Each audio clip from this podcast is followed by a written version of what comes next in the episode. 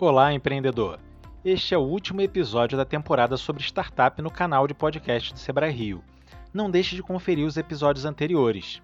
Uma startup em operação é uma startup que já foi no mercado e, por isso, o empreendedor está sempre se perguntando como melhorar os resultados com escalabilidade e repetibilidade. Será que é o momento certo para buscar investimento?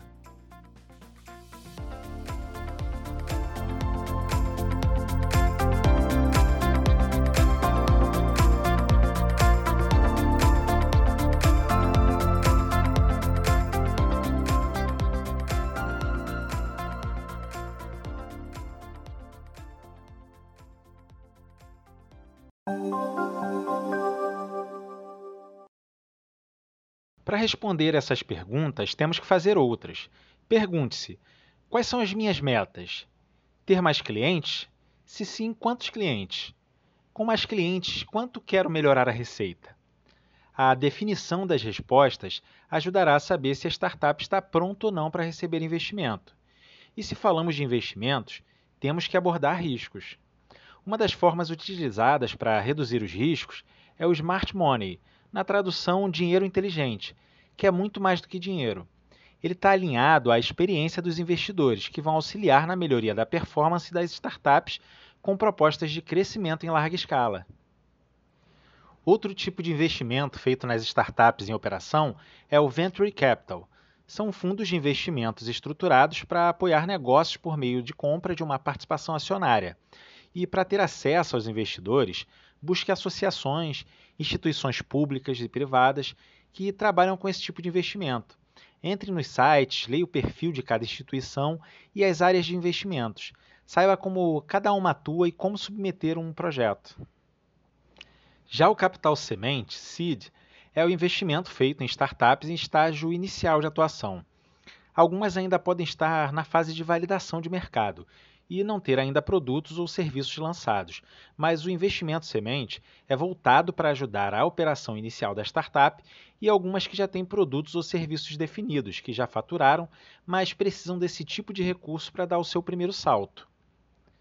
Existe também o private equity, que, de forma geral, são fundos de investimentos que investem capital diretamente nas empresas, diferentemente do que ocorre no mercado de ações, onde esse tipo de aporte é feito em empresas que não têm capital aberto.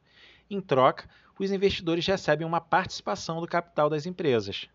Da mesma forma que ocorre com o Venture Capital, o investimento via Private Equity também pode prever outros tipos de suporte, como participação na gestão e fornecimento de expertise.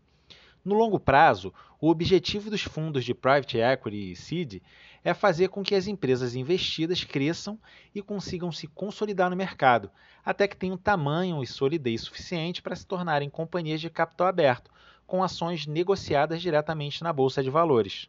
A quem o empreendedor precisa recorrer para buscar fundos de investimentos como Venture Capital? No Brasil, os fundos regulados pela Comissão de Valores Mobiliários, a CVM, são constituídos como fundos de investimento em participações ou fundos mútuos de investimento em empresas emergentes. Esses fundos são regularizados e autorizados e devem ser procurados pelas startups. Antes de procurar um investidor, verifique a outorga do fundo que esse investidor trabalha, ou seja, se certifique da idoneidade da operação. A outorga de qualquer fundo é feita através de pesquisa da empresa, por meio do Cadastro Nacional de Pessoas Jurídicas e de todos os sócios através do CPF. Também é importante verificar a PPE, pessoa politicamente exposta, no site do governo federal para checar o desempenho dos sócios nos últimos cinco anos anteriores no Brasil e em outros países, territórios e dependências estrangeiras, além de cargos, empregos ou funções públicas relevantes. E para conseguir acessar os fundos de Private Equity e Seed? Bem, normalmente deve-se procurar as fintechs autorizadas pela CVM. As fintechs são startups que trabalham para inovar e otimizar serviços do sistema financeiro. Existem diversas categorias de fintechs: fintechs de crédito, de pagamento, gestão financeira, empréstimo, investimento, financiamento, seguro, negociação de dívidas, câmbio e multisserviços. Como o mercado financeiro é regulado, uma fintech precisa da autorização do Banco Central para operar. Um exemplo de startup em operação milionária é o Instagram, que comentamos no episódio 37, lembra? Em 2010, uma empresa americana de venture capital investiu 250 mil dólares no aplicativo. Apenas dois anos depois, o Instagram foi comprado pelo Facebook pela quantia de 1 bilhão de dólares, rendendo a esse investidor 78 milhões de dólares, um retorno de 312 vezes o valor inicialmente aplicado. Que impacto uma startup pode causar na vida de um empresário, investidor ou na própria economia, não é mesmo? Por isso, se você pensa em ter uma startup, faça o dever de casa e se planeje.